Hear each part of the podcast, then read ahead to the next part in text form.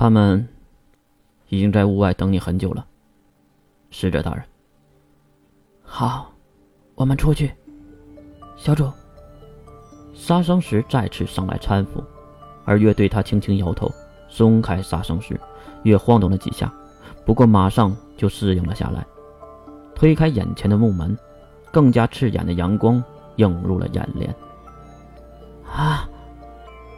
刚刚走出门，第一眼就看到了巨大的梅龙在蓝色的半空中飞舞着，它一声声咆哮，犹如给月放的礼炮，迎接他归来。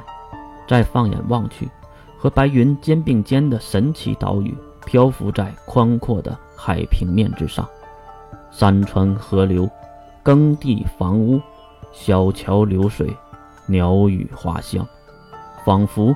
就是世外的仙境。当月低头看去，五彩斑斓的发色，五光十色的衣服，几十万人同时的半跪在整个岛屿之上。从眼前的台阶，到远处的甬路，城市的街道，乡间的路旁，他们都半跪于地，看着这个高高在上、赤着脚的银发少女。就在这时，身边的金龙透喊了一句：“守护宇宙真理。”下面竟然异口同声地喊了一句：“愿我们与神同在。”声音震撼之程度无法用语言来形容。然后金龙透也跟着半跪于地，见过潘多拉新人类帝国女王大人。墨之深，黑芒乌月，理所应当的，下面也跟着一同喝彩、欢呼。虽然已经听不清他们到底在喊着什么，可是月心里知道，他成功了，他赌赢了，这一局他大胜。只见月伸出右手指向天空，这一举动让所有人都停下了喊叫，因为。月要说话了。新世界的来临，就意味着旧时代的毁灭。潘多拉新人类帝国，万岁！然后月咬紧牙关，提取了身体中每一个细胞的所有存在之力和能力波动。就在这一瞬间，地球上所有的能力者都感觉到了一阵阵寒战。神速！坐标指定。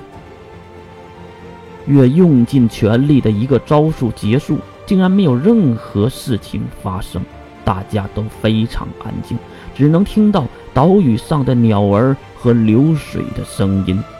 可是，在遥远的奥尔特星云的尽头，飞过站着硅基生命体突然停止了超光速，并在换算几毫秒后开始掉头，启动超光速飞回半人马。阿尔法星的方向。至于地球的太平洋中心，悬空岛之上，地面跪着的所有人都明白自己女王口中的这句话代表着什么。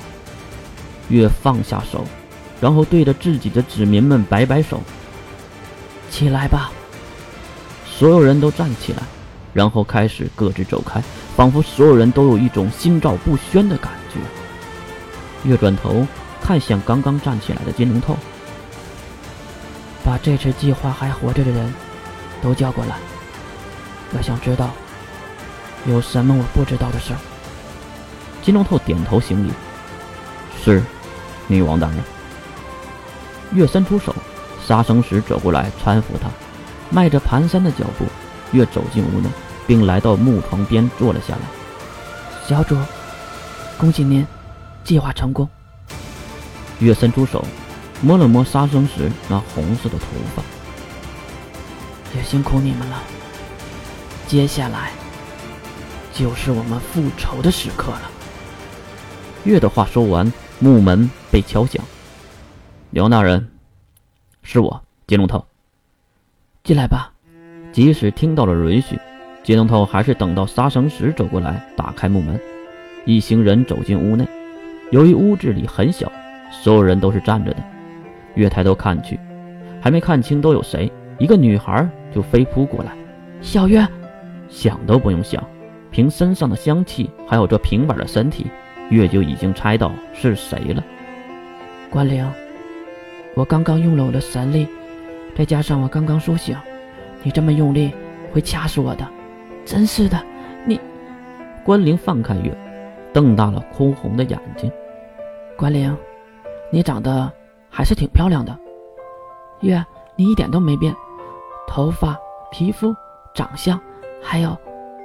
关林看向月的前胸，又看了看自己的飞机场，多少有点不太高兴。欢欢迎你回来，月。两个女孩放开彼此，月看向关林身边的四门和水兵，月竟然也张开了双臂，主动的抱了上去。原来水兵如此帅气，师门还是那样的呆。哎。三人紧紧的抱在一起，互相傻笑着。当然，一旁的小丫头花月已经等不及了。看到这个情况，世门和水兵也是很懂事，撤到了一旁。花月也是扑了上来：“姐姐大人！”月马上就送给他一个手刀，敲得花月掉在了地面上。爬起来的花月露出了笑容，然后将一本耽美的同人本递给了月。接过本子，从画风上就可以知道。这可是水昭那个丫头自己画的。水昭死了。月没有出声，等待着花月继续说。他发现花月我的举动越来越奇怪，就去问了金先生。知道花月是为了附属姐姐而创造出来并养大的。等到用花月的时候，花月就必须赴死，而水昭却用自己的生命来置换了花月的作用。让花月苟活于世，花月对不起姐姐，花月对不起水兵哥哥，花月更对不起水照。